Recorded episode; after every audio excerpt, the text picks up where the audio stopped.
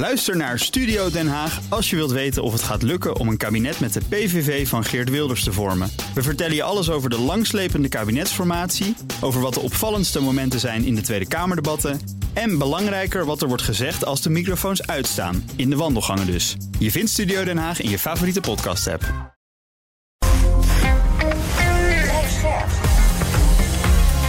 BNR Nieuwsradio. BNR breekt. Ivan Verrips. Goedemorgen en welkom. Vanaf half twaalf praat ik over het nieuws van de dag. Over de rechtbank in Amsterdam die gaat experimenteren met bulkzittingen... waardoor ze slechts 3 tot 15 minuten per zaak kwijt zijn. En we praten over het uh, grote verduurzamingsplan van de EU... voorgesteld door de Europese Commissie. Dat doet verdacht veel denken aan de Inflation Reduction Act van Joe Biden. Dat ga ik bespreken met mijn twee panelleden. Vandaag journalist Tammy Schoot, goedemorgen. Goedemorgen. En dat je er bent. En Nathan Kramer, bestuurslid bij Perspectief, dat zijn de ChristenUnie Jongeren. Goedemorgen. Goedemorgen. Welkom. We gaan beginnen met... BNR breekt. Breekijzer. En de breekijzer heeft te maken met de Brexit. Want het is precies drie jaar geleden en dat klonk toen zo. The UK will no longer have a say about what happens in the EU. No skin in the game. No influence at the top table. It is a moment many have dreamed of. Some have dreaded. But it is very nearly upon us. And here we go. It is done. We are out. Officially out of the European Union after almost half a century. The will of the majority of the British people has been granted. De bevrijding was uh, geweest. Inmiddels blijkt het tamelijk dramatisch te zijn uitgepakt... voor de economie bijvoorbeeld. En zo blijkt ook uit peilingen dat de meeste Britten spijt hebben.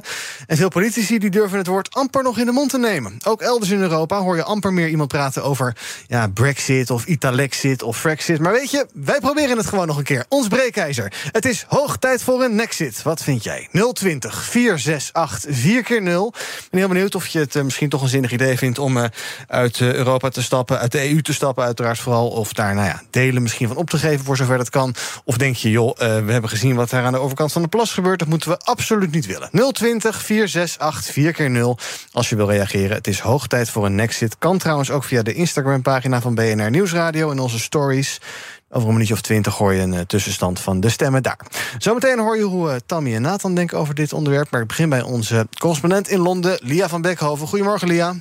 Goedemorgen. Ja, jij leeft al drie jaar in die realiteit, maar je bent ook regelmatig in Nederland, want dan zie ik je op tv, dus dan zit je in de studio ergens hier. Um, mm -hmm. Ja, ons breekijzer, het is hoog tijd voor een Nexit met de kennis die jij hebt. Wat vind jij? Succes ermee. vind ik. Ja. Um, ja, kijk, het is al.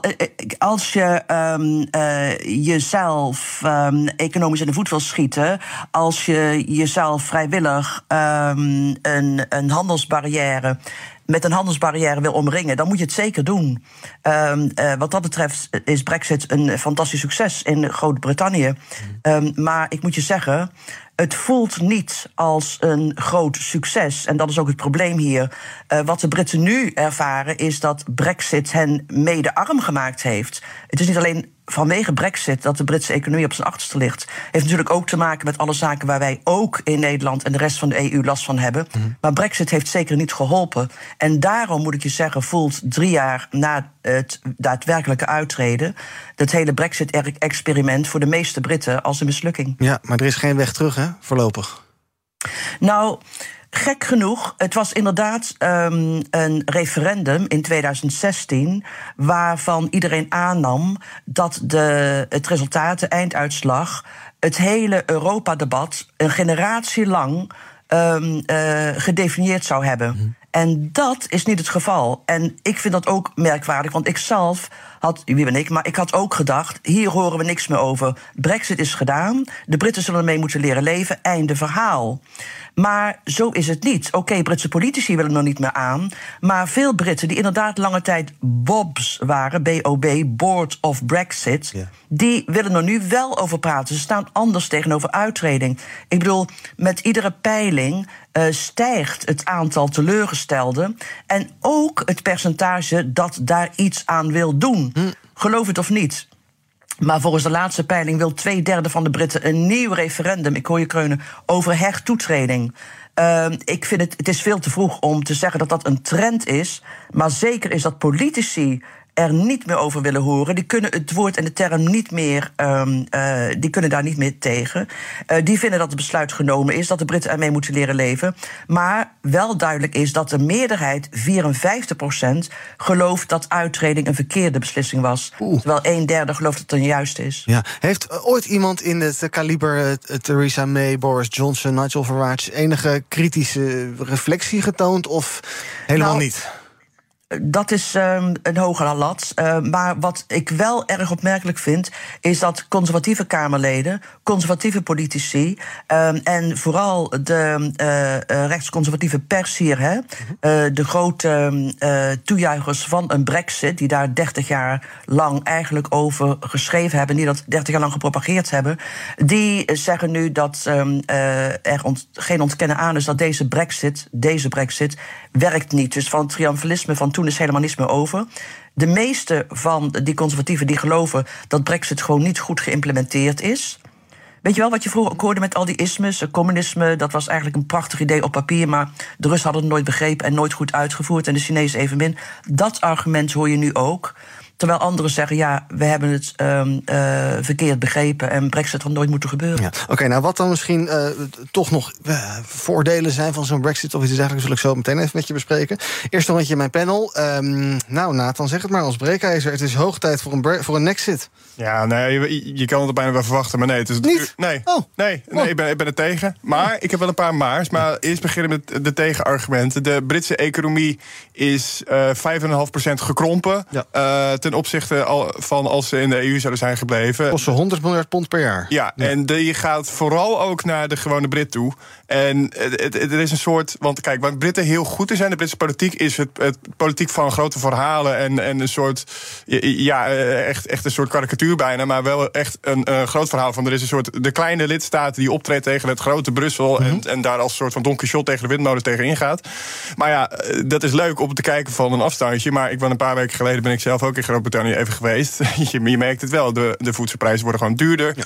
En het, het werkt gewoon ook niet. En als je. Kijk, ik, ik, ik heb waar bij mij in de gemeenschap, ik kom van Urk, uh, waar daar ook heel veel mee heeft te maken, is visserij. Mm -hmm. En er zijn ook wel echt in de EU een hele hoop steken uh, gevallen als het gaat om bijvoorbeeld pulsvisserij. Waarvan ik denk van, daar moeten we, kunnen we als Europa echt wel uh, wat kritischer op zijn. En kunnen we ook echt wat beter beleid mm -hmm. voeren. En misschien was het wat die visserij betreft ook wel fijn geweest als je dat nare Brussel niet had, met al die regeltjes. En, Nou ja, kijk, het, het ding is, het, het, het, het kan ook enorm helpen dat je gewoon elkaar vooruit brengt. Want bijvoorbeeld op andere sectoren, zoals binnen de technologie, stofzuigers bijvoorbeeld. Stofzuigers zijn iets van uh, vier keer zo efficiënt geworden, waren het niet voor Europa. Omdat op een gegeven moment iedereen dacht van ja, als we gewoon meer wattage erin hebben, dan zijn ze beter. Dus het kan wel werken. Maar dit was een voorbeeld waar hij gewoon die, die, ja, die gewoon lidstaten tegen lidstaten opeens gingen uitvechten in Brussel. Ja, dat, dat, dat, is, dat is niet hoe het werkt. Oké, okay. uh, nou, ik noteer dus een nee. Even kijken, Tammy, wat vind jij? Hoog tijd voor een Nexit? Nou, om nog heel even dat beeld concreet te maken van de grote Brussel. Ja. De ambtenarij in Brussel is even groot als het aantal ambtenaren wat in de gemeente Amsterdam werkt. En de helft van alle ambtenaren in Brussel is vertaler. Om het heel even in perspectief te zetten. Dat grote Brussel is helemaal niet zo groot als dat we denken.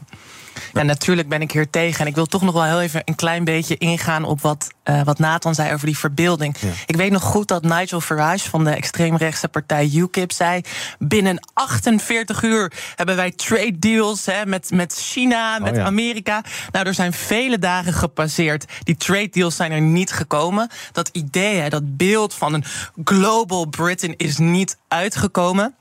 Als je het een willekeurige Brit vraagt op de straat, kunnen ze Brexit vooral herinneren van de lege supermarkten. Ja. Dus dat, als dat is wat je wil, go ahead. Mm -hmm. En ik wil daar toch wel iets aan toevoegen. When they go low, we go high. Mm. In plaats van dat we het nu gaan hebben over Nexit, zeg ik, we moeten het gaan hebben over een federaal Europa. Oh als zij wegdrijven, moeten wij dichter bij elkaar komen. En ik wil nog een stapje verder gaan. Ik zeg dat moeten we doen met president Frans Timmermans. Zo, dat is een, hele, de verkiezingen komen eraan. Nou, ik zeg, die man die heeft, die heeft eigenhandig de arbeid van de, van de neoliberalen gered in de interne markt. Die heeft allemaal regelgevingen ingesteld zodat we weer eerlijke lonen kunnen krijgen op Europees niveau. Die man is een held. Mm. Ik zeg, we gaan dichter bij elkaar komen. We gaan weer eerlijke politiek bedrijven. We gaan het weer over de waarheid hebben. Um, ja, federaal Europa. Dat is gewoon de wereld waar we in leven. Hè. We kunnen gewoon niet in comp competitie drijven. Als EU staan we op nummer 6 met grootste economieën. Als Nederland bungelen we ergens in, op plek 20 of 30 of zo. We hebben elkaar nodig. Ik wist niet dat het een verkiezingsuitzending werd, maar wel interessant. Oh my god, dat zijn jouw woorden. Ik ben niet geleerd aan de partij. Lia, voordat ik naar de bellers ga, nog eventjes. Er zijn natuurlijk allerlei eh, componenten, bijvoorbeeld in ons land, waar, waar een Brussels kantje aan zit, die allemaal actueel zijn als het gaat om klimaat, als het gaat om eh, de derogatie, is nu weer helemaal hot, als het gaat om stikstof. Eh, nou, visserij noemde Nathan net. Ehm, eh, daar, van dat juk, zeg ik maar even, is Londen wel verlost, of eigenlijk niet? Nou, dat is een argument wat nu speelt. Eh, kijk, wat ehm, er op het ogenblik gaat gebeuren is dat er een vreugdevuur aan wetgeving ehm, eh, op stapel staat. Dat wil zeggen dat de eh, het Britse parlement zich opmaken voor het, het ehm, eh, verbranden, figuurlijk gesproken, van 4000 Europese wetten.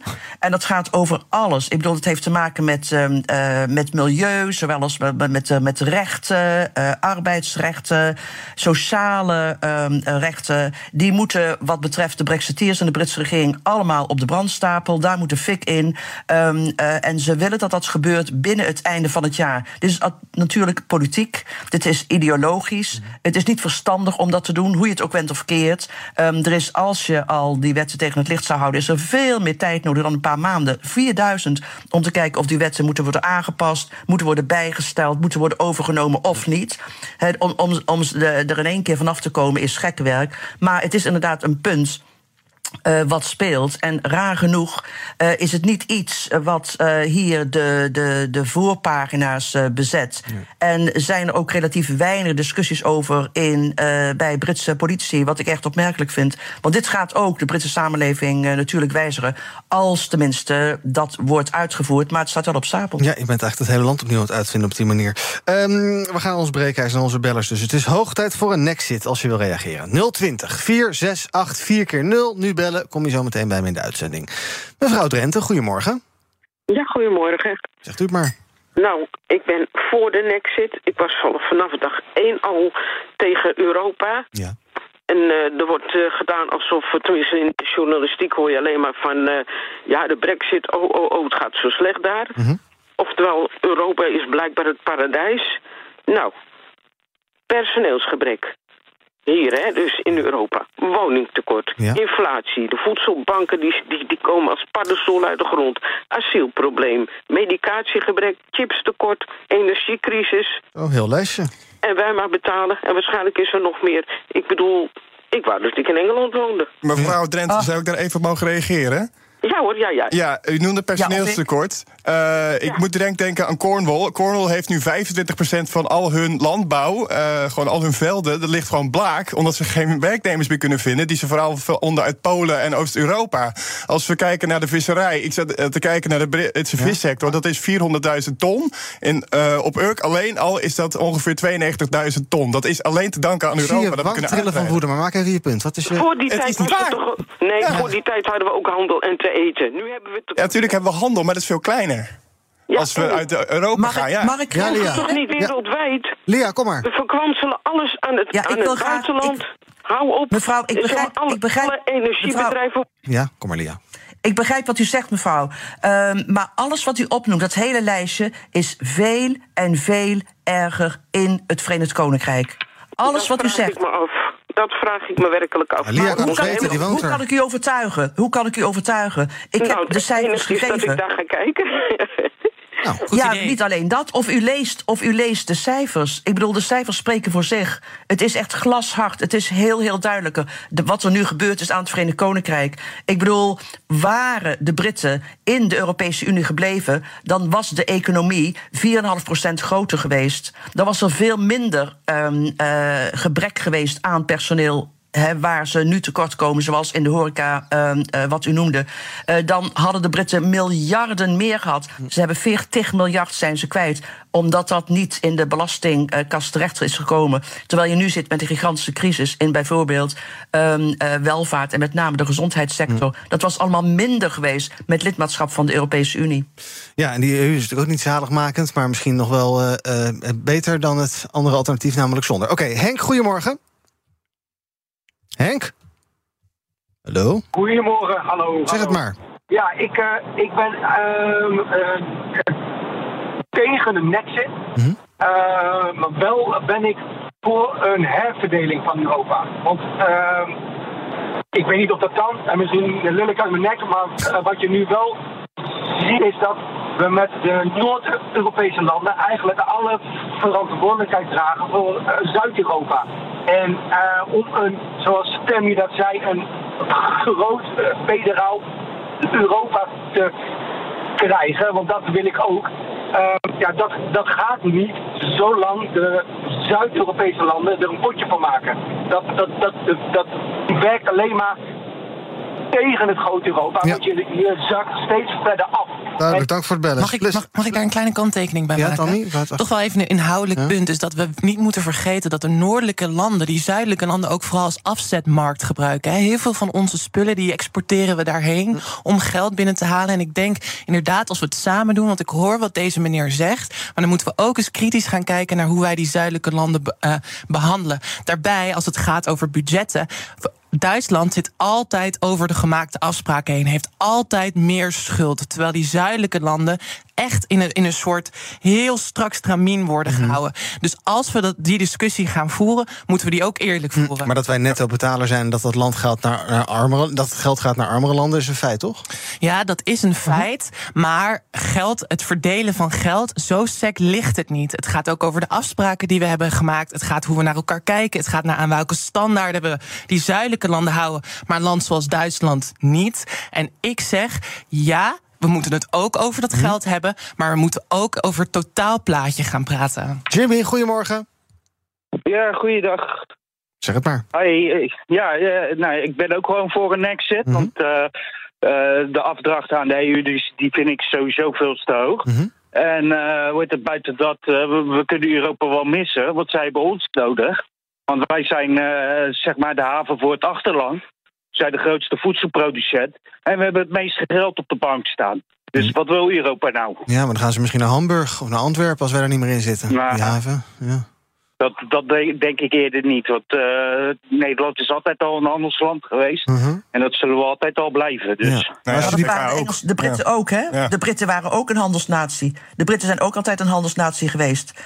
Als je afvoermarkt voor je op de stoep ligt, zoals in het geval van het Verenigd Koninkrijk en de Europese Unie, dan is het economisch gezien niet fantastisch verstandig om die banden door te knippen.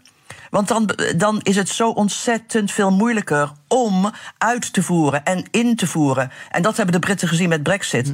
Ook het Verenigd Koninkrijk, de Brexiters, die dachten... eh, eh, de Europese Unie heeft ons minstens even hard nodig, zo niet harder dan wij hen. Het tegenovergestelde is gebleken. Ik heb zoveel mensen gesproken, vooral kleine bedrijven... die pakweg een paar, iedere week een paar dozen kaas of, of, of chocolade...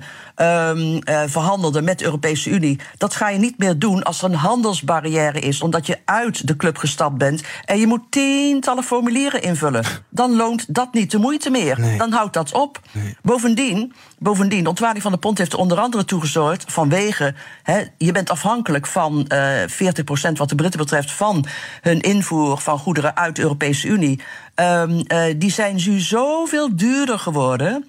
dat de voedselprijzen in Groot-Brittannië nu 6 meer kosten dan als ze in de Europese Unie waren gebleven. Dus dat zijn de gevolgen. Ja, eh, ik zag ook een tijdje geleden, eh Nathan, het onderzoek van eh, European Social Survey... dat hè, er waren vroeger eh, Marine Le Pen, die pleitte voor een eh, Frexit... en je had eh, Giorgia Meloni, die eh, pleitte voor een Italexit. Dat zijn ook allemaal stemmen die eigenlijk allemaal een beetje verstomd zijn. Ja, het, is, eh, ja, het is toch het is niet meer... Ja, maar ik denk, ik denk, ik ben, kijk, ik- heel veel mensen hier die zeggen, we hebben het erover over.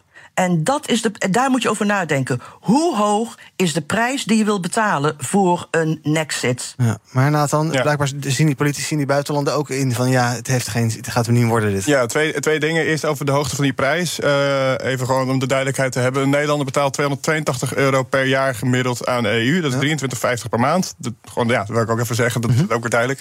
Eh, en ja, nee, klopt. Er heeft eh, binnen perspectief... Johannes Sterrenburg heeft daar een eh, perfect artikel over geschreven. Dat heet eh Nexit, de grootste potentiële blunder uit de Nederlandse geschiedenis. En daarin, daarin merkte het ook op van... het is ook niet handig als jij als Europa als Europese lidstaat nu gaat pleiten voor nee, we moeten weer juist elkaar wat minder eh, sterk vasthouden. Terwijl we een grote agressor hebben in het oosten.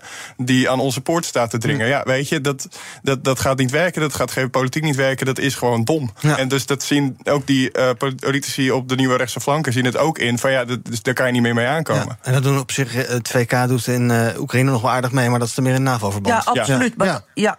Ja. Zeker wel, zeker wel. Uh, het Verenigd Koninkrijk heeft juist, uh, is juist het land geweest ja. dat de militaire hulp aan Oekraïne uh, heeft versterkt, dat voorop liep daarmee. En dat het ook met de Verenigde Staten heeft mee helpen organiseren. Dus daar heb je de Europese Unie wat dat betreft niet nodig in nee. opzicht. Ik kan me voorstellen, die, treuzelen, die treuzelen altijd. Ja. In Brussel wordt nu, wordt nu gedacht aan bijvoorbeeld een reactie op die Inflation Reduction Act van Joe Biden. Daar zijn plannen die worden waarschijnlijk morgen gepubliceerd. Uh, ja, daar doet het VK dus ook niet aan mee. Uh, daar moet je ook maar zelf gaan uitzoeken hoe je je, ja, je, je, je, je bedrijfsklimaat interessant houdt. En investeringen en dergelijke. Lia. Ja, dat is ook een van de grote problemen geweest met, uh, met uh, Brexit. Uh, de afname van de, de, de, buitenlandse investeringen in ja. het Verenigd Koninkrijk. Ja, dat zal niet die zijn echt achteruit, die zijn echt achteruit gehold. Um, en dat is ook de hoop trouwens van mensen die denken dat het toch wel een pragmatische toenadering um, behoeft nu. En dat zie je ook met een premier als Rishi Sunak. En dat ga je ook zien, denk ik, mocht um, ooit Labour-leider Keir Starmer de verkiezingen winnen volgend jaar. Dat er wel gezocht gaat worden naar een minder hardere vorm van Brexit. Dat er gekeken gaat worden naar samenwerkingsmogelijkheden op het gebied van medische wetenschap, ruimtevaart, onderzoek inderdaad. Hè, dat je toch de handelsgrenzen enigszins kunt versoepelen. Uh, uh, ik denk niet dat er uh, sprake zal zijn van een referendum over opnieuw toetreden. Ik bedoel, dat ziet ook niemand de komende generatie gebeuren. Uh, dan moet je tenminste 70 plus procent, denk ik, van de Britten hebben die dat echt per se willen. Maar er, is wel er zijn wel mogelijkheden, ook wat betreft ehm, op het gebied van de handel, om de, ehm, de, de grenzen wat, wat te versoepelen. Ja. Nee, maar, maar Brexit is een feit. Brexit zal blijven. Ik wil nog één laatste punt over de toekomst Want wij hebben misschien nu wel zo'n grote mond als Nederland. Hè, van oh, wij zijn een handelsland en de poort naar Europa. Maar in de aankomende 20, 30 jaar gaat het economische zwaartepunt natuurlijk ook switchen van Amerika waarschijnlijk naar China. Daar wordt heel veel over gesoebeld. Hè, maar goed, China is in opkomst. En het ene, de enige reden dat wij zo'n handelsland zijn, is omdat wij de poort naar Duitsland vormen. Kijk, als dat zwaartepunt bij China komt te liggen, dan gaat die route op een hele andere manier via Oost-Europa. Dus we moeten ook gaan denken over de toekomst, over hoe wij als Nederland passen in Europa. Wat voegen wij toe? En we hebben Europa nodig, want zometeen worden wij een land achteraf. En dan, ja, dan, dan zit je niet meer in zo'n goede geografische ja. positie. Dus dat zijn allemaal dingen ja, over na te denken. Klopt. Ja, en niet alleen dat. Kijk, de Britten uh, zijn op zoek gegaan naar de 750 handelscontracten die ze moesten sluiten met andere landen. Precies. Om uh, het tekort aan lidmaatschap van de Europese Unie enigszins te vergoeden. Uh, het punt is, als je zo'n groot gat hebt wat je moet vullen, dan ben je geen goede handelspartner in zoverre dat je zo wanhopig bent dat je contracten sluit die ten koste gaan van je eigen markt. Ja, en dat is geval is met handelscontracten ja, die het Verenigd Koninkrijk heeft gesloten met met uh, Australië en met Nieuw-Zeeland. Uh, zelfs de minister van Handel die daarover onderhandelde, gaf een paar weken geleden toe in het parlement dat al die contracten ten nadele, ten nadele zijn afgesloten van de eigen Britse markt. Een soort klein visje wat nu opgevreten wordt. Dat ja. is een Precies. beetje. Ja, dat is je hebt geen poot, je hebt geen poot, geen lamspoot om op te staan. Eén beller nog even. Cecile, goedemorgen. Goedemorgen. Uh, ik ben voor een exit. Hm? Want uh, ik kijk wel eens een debat en dan hoor ik uh, alle ministers en minister-president zeggen van ja, het mag niet van de EU. Mm -hmm. er of het moet juist van de EU, ja. En er mag heel weinig. Ja. En waarom hebben we dan nog een landsbestuur, denk ik dan? Ja. Ja, ik denk dat Cecile eigenlijk wel een terecht punt aanstipt. Uh, omdat het vaak. Er mist nog een stukje pers en gewoon ook transparantie van wat gebeurt er nou in Europa. En het ja. is voor veel mensen gewoon echt een zwarte doos. Ja. En ik denk ook dat we moeten inzetten op juist meer samen. Ja, de CU had heel lang posters met uh, superstaat nee, uh, samenwerking ja. ja. En dat het ook. Want het is echt heel vaak ook onduidelijk van wat, wat gebeurt er nou. En dat we daar ook hoe dat werkt. Ja, en wat het is wel. Kijk, we hebben wel gewoon ook democratisch recht om daar tegen in te gaan. Mm -hmm. En ook gewoon te zeggen van hé, hey, Europa, als er gewoon dingen gebeuren van wij als, als, als burgers denken van... hé, hey, dit, dit gaat verkeerd, dan kunnen we daar ook gewoon tegen ingaan. Maar dan moeten we het wel weten wat er gebeurt. Ja, maar je Dan kan is, gewoon... is er iets aan te merken op het democratisch gehalte in Brussel? Bijvoorbeeld dat de Europese Commissie wordt gekozen door de Europese Raad. Is dat allemaal wenselijk, dat soort zaken? Ik denk dat Europa heel erg democratisch is. En ik vind het echt belachelijk hoe er hierover wordt gesproken. We hebben gewoon een Europees parlement. In de Raad voor Ministers zitten allemaal afgevaardigden van een overheid die jij kiest. En ik vind echt, en dat wil ik echt tegen alle bellers zeggen die allemaal pro-Nexit zijn en dan die crisis aan gaan wenden. Stop met extreem rechts stemmen. Als jij wil dat je een visionaire landsleider hebt, als jij wil dat je meer sociale zekerheid en een huurwoning krijgt, stop dan met op extreem rechts, rechts, die allemaal jouw jouw sociale voorzieningen wegbezuinigt te stemmen. Ik vind het echt, ik vind het echt idioterie. Ik vind idioterie van de bovenste plank. Lees je in. En, en, want het is, er is helemaal geen democraat. Er is helemaal niks aan de hand. Maar het wordt gewoon als een soort scapegoat gebruikt door die rechtse politici. Wil je visie? Stem op visie. Lia, tot slot. Soenak die zegt, eh, nou, het is echt wel een kans... en eh, we moeten het echt nog even zien. En we zijn natuurlijk door, eh, door die vervelende inflatie... en door die pandemie. Eh, komt er een moment dat die politici eh, eh, eerlijk gaan zijn... of zullen zij gewoon altijd eh, blijven ophouden dat het geweldig is... en het komt nog, eh, de, de Nou, brexit dat triomfalisme, dat triomfalisme van het eerste uur is verdwenen. Dat is echt Ja. weggesmolten. Wat de, Britten, wat de Britse regering nu doen, ja, ze lijken mij verlamd. Eh, kop in het zand, de brexit wordt genegeerd. Tenminste, publiekelijk, er wordt niet over gesproken. Maar wat je wel ziet, is dat Sunak via de achterdeur... eh, eh, met Brussel praat over, wat ik je zei... over meer toenadering om te beginnen het pijnpunt van de Ierse grens... waar de grenscontroles versoepeld moeten worden. eh, wat volgens de agenda voor april zou moeten gebeuren... als het vredesakkoord van het Ierland eh, 25 jaar oud is. Maar wat ik wil zeggen is, de toon jegens Brussel... en dat is een begin, is zeker veranderd sinds Johnson en eh Liz Truss vertrokken zijn. Minder agressief, ehm, eh, minder politiek, minder ideologisch, meer pragmatisch. Maar hetzelfde probleem, zoals altijd bij de conservatieven... en de Britten en Europa... Ook Sunak heeft weinig ruimte te manoeuvreren. Ik bedoel, als zijn brextremistische achterban ehm, ook maar vermoedt dat hij de, de, de, de teugels laat vieren en dat hij de pure, zuivere brexit op de tocht zet.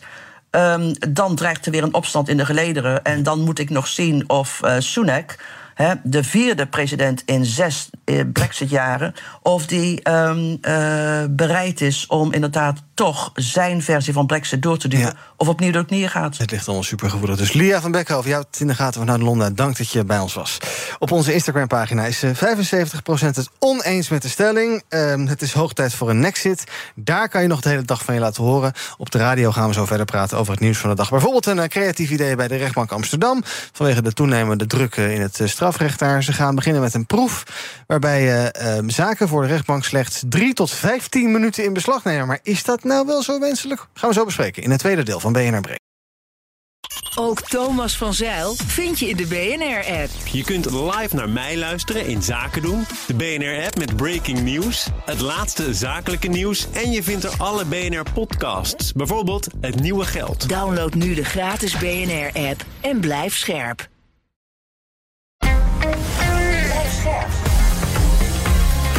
BNR Nieuwsradio. BNR breekt. Ivan Verrips. En stop de klok. 3 minuten 16. In die tijd zou je dus in theorie een strafzaak moeten kunnen behandelen. Is het idee. Welkom terug bij BNR Breekt. Ik praat met mijn panelleden. Nathan Kramer, bestuurslid bij Perspectief. De ChristenUnie Jongeren en journalist Tammy Schoots. Ehm, dat is dus nieuws van NRC vandaag. Een proef bij de rechtbank Amsterdam.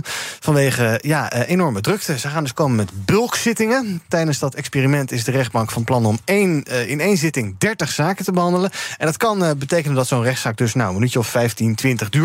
En soms zelfs maar drie minuten. En dan ben ik toch wel benieuwd. Ik had het idee, ja, eh, de, de, de rechtspraak... dat is toch een eh, vrij zorgvuldig proces. Iets wat we allemaal eh, hoog hebben zitten. Ehm, Tammy, kan je in drie minuten een zaakje voor de rechter afdoen, denk jij? Nou, laten we gewoon heel eerlijk zijn. Nee, want je kan gewoon niet alle argumenten goed horen. En ik vind het echt wel weer heel typisch. Hè? Terwijl verantwoordelijk minister Dylan Jezielgos bezig is tegen woke aan te schoppen, ligt haar ministerie helemaal aan puin. Terwijl er 155 miljoen tussen 2023 en 2025 extra naar de rechtspraak gaat.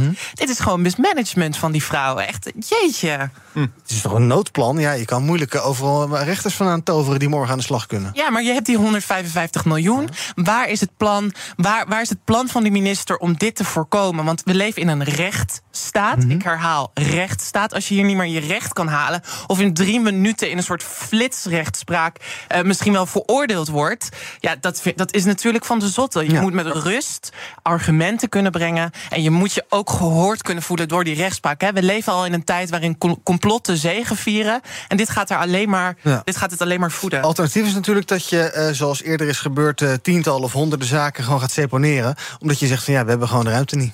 Nou, ik denk wel dat er kritisch gekeken kan worden aan al die rijke mensen die de hele tijd te pas en te onpas rechtszaken tegen hun buren aanspannen. Ik vind dat toch wel Over een beetje. recht van overpad en dat soort gekkigheid. Ja, Uh-huh. precies. Dat zijn allemaal dingen waarvan ik denk van ja, misschien moeten we die mensen met geld ook eens even kritisch laten kijken naar, Ja. naar hoe ze de rechtspraak misbruiken. Ja, of mensen die Yvonne Kolderweijer aanklagen omdat ze een gecremeerde kroket noemt, dat soort zaken. Nou, daar heb ik wel een beetje een andere me- mening Oh, over. wel. Ja, nou, ik vind het wel belangrijk dat Yvonne Kolderwij natuurlijk te pas en te onpas allemaal dingen kan zeggen. Hoe ze Jamie Vaas gewoon voor de bus heeft gegooid. Zullen we het gewoon het Dit hele half uur mijn over... onderwerp. Ja, ik merk het. Oh shit. Ik vind het echt belachelijk. Waar ben ik begonnen? Justice voor Jamie Vaas. Oké. ehm, Ik weet niet wie al deze mensen zijn. Nee, houden we zo. ik las laatst iets op. Ik zag een leuke tweet van iemand. Die het ging over Laura Ponticorvo. Op nu.nl. ook. Geen idee wie dat is. Ik zag een tweet met. Morgen wordt bekendgemaakt wie zij is. Nou, oké. Eh, Nathan, eh, wat vind jij van dit, eh, dit, dit proefidee? Dat je in drie minuten even een zaakje doorheen timmert. Nou ja, het is- ik- we hebben in Nederland gewoon per jaar 6.500 eh, nieuwe rechtenstudenten. Mhm. Daar ligt het niet aan. We hebben, ge- we hebben genoeg mensen. Ik bedoel, die, die komen wel. Maar het is, ja, waar, waar komt het terecht? En, Waar blijven die dan? nee, ja, daar vraag ik me ook. Nou, ik denk vaak, en ik, ik, ben, ik ben geen echte student, eh, dus daar, daar zou ik me meer over moeten inlezen. Maar ik- vaak komen die wel terecht. Eh, ja, eh, Ta- Tammy wel. Eh, komen die wel vaak terecht bij, bij, priva- bij advocatenkantoren en private instellingen. Maar wel steeds minder bij rechtbanken en eh ministerie van Justitie en Veiligheid. Dus er zit gewoon een, ja, een structureel lange termijn probleem de, de, aan de grondslag. Laten we even valideren bij Tammy. Waar blijven die rechtenstudenten allemaal? Nou, kijk, het ding is natuurlijk ook dat je nu een leenstelsel hebt. En dat je voor om rechter te worden heel erg lang moet studeren. Dus daar zit ook eigenlijk al wel een prikkel om dat eh, een beetje zo af te wenden. En natuurlijk, ik ga natuurlijk, ik zou ook veel liever bij een privaat bedrijf waar ik vet dynamische zaken zou mogen behandelen dan bij zo'n log, eh, ja, zo'n logge rechtbank. Mhm. En ik denk echt, dit is gewoon mis, mismanagement van je, mismanagement van je zielgold. Mhm. Die is echt gewoon met de verkeerde dingen bezig. Die is bezig naam te maken in plaats van haar ministerie een beetje normaal te laten runnen. Maar daar ben ik eigenlijk ook wel benieuwd van. van ja, allereerst, zou- je dat doen? Zou je bij zo'n privaatrechtelijk eh, bedrijf werken? En ook van, hoe, hoe vaak wordt er bij je studie dan... dat er zo'n promotor of zo langskomt van zo'n kantoor of dergelijke? En hoe vaak komt er iemand van, van hoi, ik ben van de rechtbank Zwolle... Kom bij ons. Dat je talent scouting. Nou, Ja. dat is wel interessant dat je dat zegt. Want dat is een heel goed punt. Even voor de context voor de luisteraar. Ik studeer Europees competitierecht aan de Universiteit van Amsterdam. En daar hebben we inderdaad, krijgen we heel veel soort private advocatuurbedrijven. Die er natuurlijk allemaal mensen op zetten om mensen te werven. Maar die rechtbank die is heel erg naar binnen gekeerd. Mijn inziens. Hè. Ik ben niet de spokesperson voor alle recht, rechtenstudenten. Maar die rechtbank die is heel erg naar binnen gekeerd. En die is niet bezig met dat soort wervingsacties. Het is, het is ook helemaal niet aanlokkelijk. Ehm, dus ja, daar maak je gewoon een goed punt. Die private bedrijven hebben er gewoon ook veel meer geld voor. Lekker de boer op dus. Ehm, die rechtbank zegt, het gaat, eh, als dit gaat werken... dan is een van de voorwaarden wel dat de advocatuur meedoet. Ja, ik kan me toch voor- niet voorstellen dat er één advocaat is die zegt... ja, prima om een zaakje even er doorheen te persen. Je wil dat toch allemaal de uit en daarna behandelen? Ja. Eh, Werkt u toch niet aan mee? Nou ja, ik denk, nou ja, ik denk dat die gewoon ook. Ik, ik zag in het artikel ook dat er één advocaat was die nog steeds drie kwartier een eh, verdediging hield tegenover tien minuten van de rest van de zaak ongeveer. Ja. ja dus, dus dat, dat gaat ook blijven. En of dat meewerkt, dat eh, betwijfel ik. Ja, en mijn angst ligt er ook een beetje bij. Welke zaken worden binnen drie minuten gedaan? Kijk, Ja. iemand die heel mondig is, die krijgt er echt wel drie kwartier uit. Ja. Maar als het gaat over iemand die een pro-deo-advocaat is toegewezen... die ook niet helemaal begrijpt van... hé, hey, wat heb ik nou verkeerd gedaan? Die binnen drie minuten er doorheen geritst wordt. Nou, dat is een complot.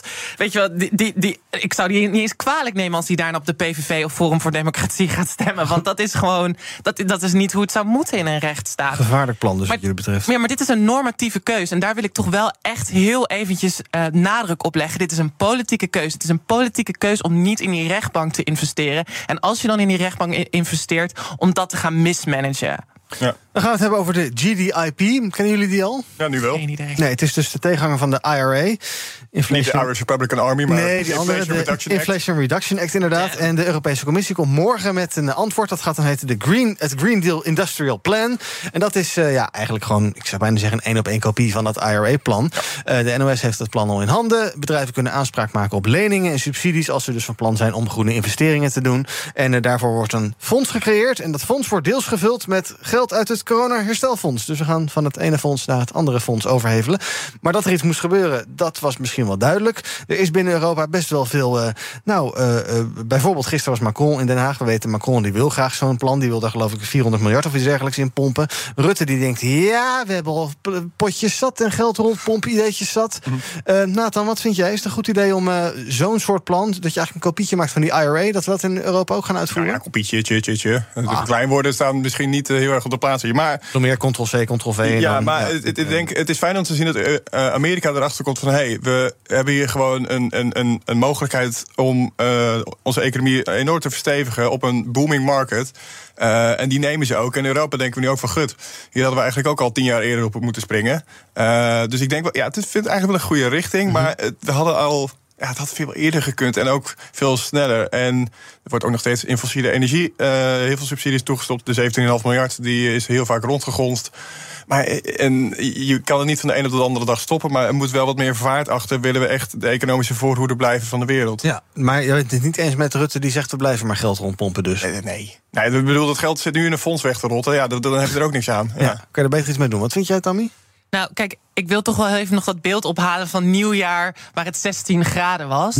Iedereen is een moeder die weet dat dat, dat, dat, dat gewoon niet klopt. Iedereen weet, iedereen weet dat daar iets aan de hand is. Dus ik ben blij hè, waar Rutte passief in zijn stoel gaat achteruit hangen en gaat doen alsof het allemaal maar, maar bij zijn vree is. Dat er vanuit de EU wel een soort visionair iets komt. En ja, dan is het maar eh, achter eh, Amerika aanlopen. Maar ik ben blij dat er iets gebeurt. Ja, creëer je er niet een eh, soort nieuwe handelsoorlog mee? Want eh, ja, dan moet eh, Biden nu ook weer met een reactie gaan komen eigenlijk. ja, maar ik denk, kijk, Waarom? Waarom moet Biden met een reactie komen nu? Nou, hij, hij heeft al een reactie, toch? Van de, ja, de Inflation Reduction Act is al op zich een soort statement zelf. Dus Ja. ik denk niet of je daar eh, dan nog een reactie op moet Precies. maken. Maar het, het is allebei wel. Kijk, eigenlijk is de lachende derde in dit, in dit spel is gewoon China. Mhm.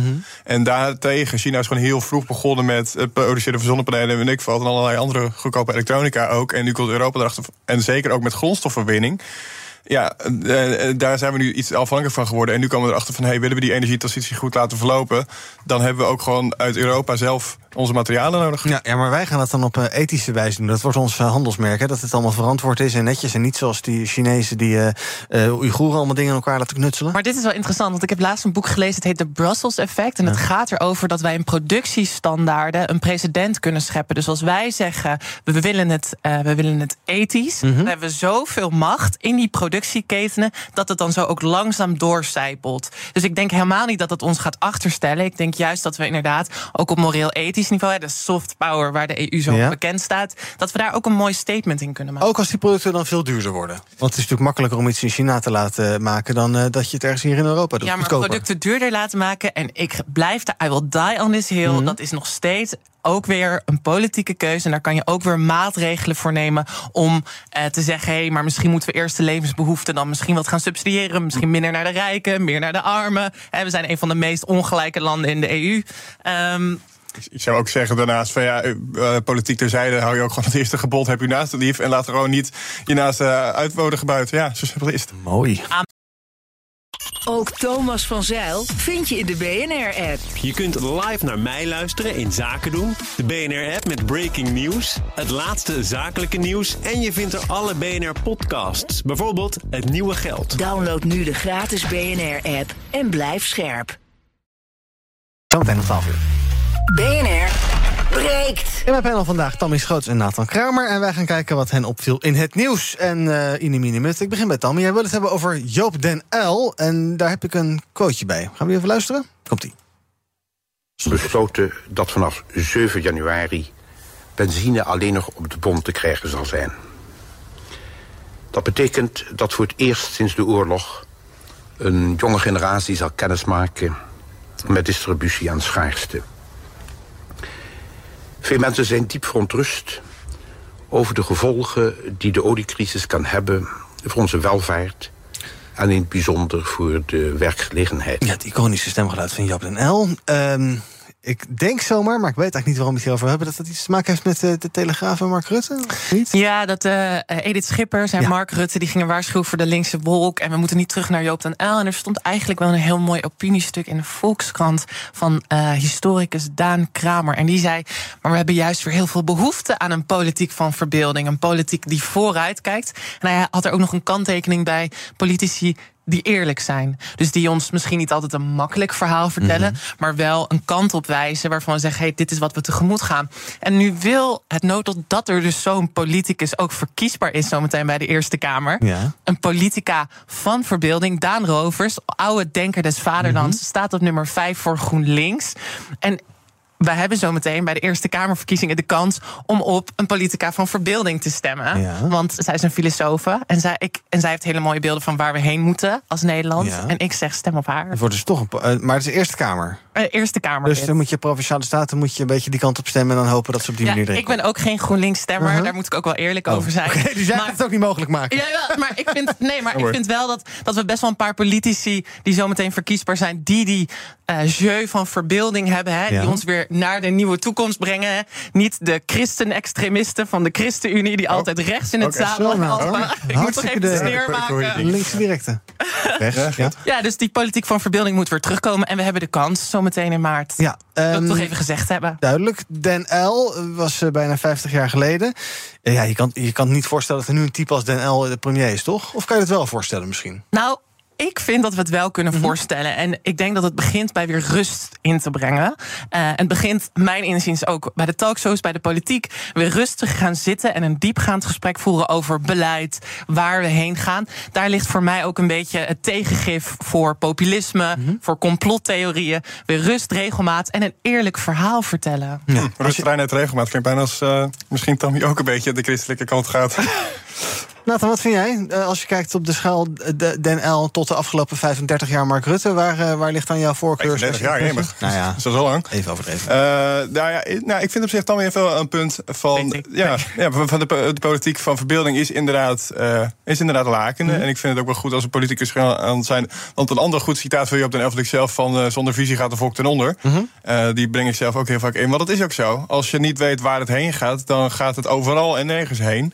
En dus ja, als, als politieke leider heb je ook een, een taak om te eh, zeggen van... hey, dit is wat ik wil, dit is waar we heen gaan en dit is hoe we dat gaan doen. En als je dat, eh, die drie dingen niet weet te verkondigen... Ja, dan- is het politiek broddelwerk. En dat, ja, en ik moet ook wel zeggen, ik heb ook wel kritiek op bepaalde dingen van Joop den L. Onder zijn eh, werkgelegenheid was best wel slecht in de eind jaren 70, dus er is veel op aan te merken. Maar qua stijl ben ik het inderdaad ook wel eens van dat het ja, iets is wat is verdwenen de afgelopen jaren. Ja. In deze ongeplande politieke uitzending pusht Tammy dus eventjes Daan Rovers. Wie zou jij willen pushen als het gaat om eh, politiek? Eh, nou, er zijn genoeg mensen die ik wil eh, pushen politiek. Ik moet denken aan ja, bij de provinciale staten roep ik iedereen op om op ChristenUnie te stemmen. Ik ben zelf ook verkiesbaar, nummer 9. Welke provincie? Zuid-Holland. Eh, en ja, er, er zijn. Want er zijn ook, de Eerste Kamer mag wel ook wat meer aandacht krijgen. Er zijn genoeg eh, goede politici. We hebben Simone Kennedy van de ChristenUnie die er nu is bijgekomen. We hadden onze, Ja. Tammy wegzakken. onze, onze lijsttrekker, eh, de lijsttrekker voor de Tweede Kamer, de, eh, Mirjam Bikker, die is ook heel lang in de Eerste Kamer actief geweest. En die heeft daar ook eh, goed eh, werk gedaan als het gaat om tegen eh De vrouw van Mirjam Ja. Bikker is de vrouw van veel zorgen, maar ze stemt al je rechten, ho, ho. al je sociale Ho, ho, voorzieningen ho. weg. Jullie, jij hebt nu twee namen genoemd, Timmermans en Daan Rovers. Zijn dit de twee namen die je mag noemen, Nathan. Oké, Nathan, eh, jij wil het hebben over streektalen. Ja. Is dat toch waar ik aan denk? Ja. Dit waar je warm van wordt, Nathan? Wat, waar, eh, wat is er aan de hand? Eh, ja, nou, er, er stond een, eh, een artikel in NRC en ik, het viel me op, want ik heb het zelf geschreven. Dat is fijn dat ze het afgedrukt hebben. Dat is wel prettig, ja. ja, nee, ik, ik heb, ik heb samen met jongeren van, van BBB heb ik een artikel geschreven over streektalen in Nederland. Want daar gaat het niet goed mee. Eh, daar gaat het, sterker nog, gaat het bar slecht mee met een paar. Met een paar. Er is heel veel werk aan de winkel. Eh, het aantal streektaalsprekers neemt af. En er is een soort stigma rondomheen van... ja, het is achterlijk asociaal en ondoenlijk soms. Eh, en er wordt ook gewoon aan het einde van de streep... in gelijke situaties wordt er gewoon echt gediscrimineerd. Want streektaalsprekers krijgen gemiddeld 11% uh, lager betaald... voor dezelfde functie met dezelfde Ja. opleiding en dezelfde leeftijd. Ja, daar Want ABN-sprekers denken dat spreektaalsprekers een beetje achterlijk zijn of zo? Of niet helemaal verstandig, niet helemaal goed in hun hoofd? Ja. Maar dat klopt niet. Nee, nee, natuurlijk klopt het niet. dat is een grapje. Ja, klopt. Maar het is wel een soort onderliggend. eh, het is een soort onderliggend idee dat wel bij veel mensen heerst. En daardoor ontstaat ook een soort schaamte van... oh, nou, dan gaan we ons kind ook niet opvoeden in streektaal. Mhm. Dus dan sterft het uit. En dat is heel jammer, want dan gaat de culturele diversiteit... die we hebben in het land met, het, het- ik noem het in het artikel ook... de lappendeken van de veelkleurigheid van taal... Ja. eh, die gaat ermee verloren. En dat, dat, is- ja, dat, dat, dat is dood, doodzonde. Ja, wordt het, dan wordt het een grote eenheidsworst. Ja, dat wil je niet Eh, hebben. Wat spreek je zelf qua streektaal? Urkers. Urkers? Ja. Ook ik zou denken dat het Urks is dan. Nee, nee, nee, het is Urkers. Oké, is dat voor eh, ABN-sprekers goed te verstaan? Nou ja, je kunt het proberen, maar ja, eh, eh, als je, hoe vaar je mee kunnen, dat is een andere vraag. Maar dus op, op het algemeen kun je het wel een beetje volgen, ja. Ja hoor. Ja. En spreek je het actief nog? Ja, zeker. Ik spreek met mijn ouders spreek ik het dagelijks en ook hard. Eh, dat, hard? Dat, ja. hard? Moet je het hard uitspreken? Hard Nee, nou ja, ik spreek gewoon heel hard met mijn ouders. Dat, eh, met mijn vader is een beetje slecht hoorend. Uh, Wat heeft dat dan mee te maken? Maar goed, ja. Nou, gewo- eh, gewoon, eh, het is hard en het komt ook uit het hart, dat wel. Het is de taal waarin ik ben opgevoed. Het is de taal waarbij ik eh, mijn kindertijd heb doorgebracht. En het is de taal waarin ik denk en doe. Ja, Mooi. dus dat, dat, dat staat me heel dicht aan het hart. En ik zou het doodzonde vinden als dat over 50 jaar gewoon weg is. Want dan komt het ook niet meer terug, helaas vaak. Ja. Dus blijf het spreken, blijf het Blijf het spreken. schrijven. En, en ook, eh, en dat betogen we ook in het artikel... er moet meer ruimte komen voor scholen, eh, middelbare scholen... Waar, eh, om eh, voor studenten of, of leerlingen om onderzoek naar te kunnen te doen naar deze talen. Eh, binnen universiteiten, er is de Friese leerstoel bij de Universiteit Groningen is opeens weg. Eh, nou, dat is doodzonde, er moet daar meer ruimte voor kunnen komen. Eh, en tenslotte, de, even kijken wat we nog... Ja, we hadden genoeg argumenten gehoord. Cultuurinstituten, ja. Nou, één Als je wil dat die Friese leerstoel niet wegbezuinigd wordt... dan moet je misschien niet zes jaar in een kabinet gaan zitten... die de hele onderwijs naar de tyfus helpt. Oh, sorry voor Maar Nathan zit niet in een kabinet. Nee, maar hij is wel geleerd aan de ChristenUnie. En die heeft gewoon al zes jaar, bijna, die gaat nu zes jaar lang een kabinet in het zadel helpen. Die bezuinigt op onderwijs. Als jij die frisse leerstoel wil, geef dan ook het geld aan het onderwijs wat het verdient. We gaan kijken wat er trending is op de socials. Hashtag fakkelsukkel. Dat is de man die eh, eh, van eh, God de boodschap had gekregen... om met een fakkel voor de deur bij Sigrid Kaag te gaan staan. Die heeft nu een nieuwe roeping. Hij is lijsttrekker van Jezus Leeft in Noord-Holland... voor de Provinciale Statenverkiezingen. Transfer window is trending. Het is de laatste dag van de internationale transfer window voor voetbalclubs. Meestal een dag waarbij de miljoenen om de oren vliegen. En ook trending zien we F-16's. Er is veel te doen over de vraag of we die eventueel zouden moeten gaan leveren aan Oekraïne... als dat nodig is. President Joe Biden en eh, Mark Rutte die hebben gezegd dat het leveren van die F-16's niet aan de orde is. Althans, Biden zei nee. Mark Rutte zei ja, als er een verzoek komt, dan gaan we daar naar kijken. Scholz zei ook weer nee. En Frankrijk zegt ook ja, we sluiten het niet uit. Polen zou bereid zijn om het te doen, maar alleen in samenwerking met, met andere NAVO-landen. Ja, het wordt een beetje ingewikkeld. Het doet een beetje denk, misschien had eh, Ben Wallace, de eh, Britse minister van Defensie, nog wel de aardigste analyse. Die zei: We zeggen nu allemaal nee, uiteindelijk wordt het toch ja, waarschijnlijk. Is dat ook wat jij denkt, Tammy? Dat iedereen nu grote woorden heeft van nee, die F-16's gaan we niet doen. Dat is echt een stap te ver, escaleren. En over een paar maanden dan eh, gaat dat alsnog gebeuren. Nou, ik denk dat het ook gewoon nodig is. Kijk, het, het is gewoon goed om, om Oekraïne te beschermen en daar, daar ook een soort helpende hand eh, aan te bieden, denk ik. Dus ik denk inderdaad, maar dit is, dit is gewoon toch typisch EU. Dit is gewoon heel even haantje de voorste spelen Mhm. en voor de bühne en over een paar maanden komt het wel weer goed. Misschien dat het toch tijd voor next zit. Wat vind jij, F- F-16's leveren? Eh, op- ik, weet dat het ervan komt, uiteindelijk. Ja. Ik, denk dat het nog wel even, ik denk dat het nog wel een tijdje gaat duren. Dus ook bij die tanks, eh, bij de levering van ja, dat, dat, dat duurt nog wel even. Ja, maar het wordt toch geopolitiek wordt dat wel een spannend spel. Want eh, ja, uiteindelijk allerlei, allerlei partijen voor. Scholz heel lang tegen, vooral vanwege druk in zijn eigen land. Dus dan gaan we dat hele circus weer opnieuw krijgen. En intussen wacht Oekraïne en eh, nou ja, elke dag die ze daar wachten... gaat die oorlog door. Ja, dat denk ik ook. Ja, het, het- ik denk dat het gewoon echt een spel wordt van echt maanden wachten en, en, en, en klooien en doen. En dat aan het einde van de streep iedereen toch uiteindelijk voor die F-16's gaat. Ja, dat Ja.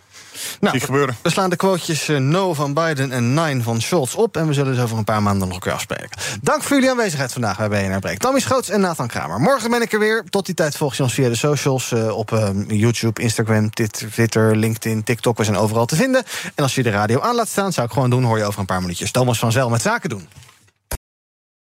Ook Diana Matroos vind je in de BNR-app. Ja, inderdaad. Je kunt live naar mij luisteren tijdens de Big Five. Ook handig in de BNR-app. Breaking nieuwsmeldingen, maar ook het allerlaatste zakelijke nieuws. En je vindt in de app alle BNR-podcasts, waaronder Wetenschap Vandaag. Download nu de gratis BNR-app en blijf scherp.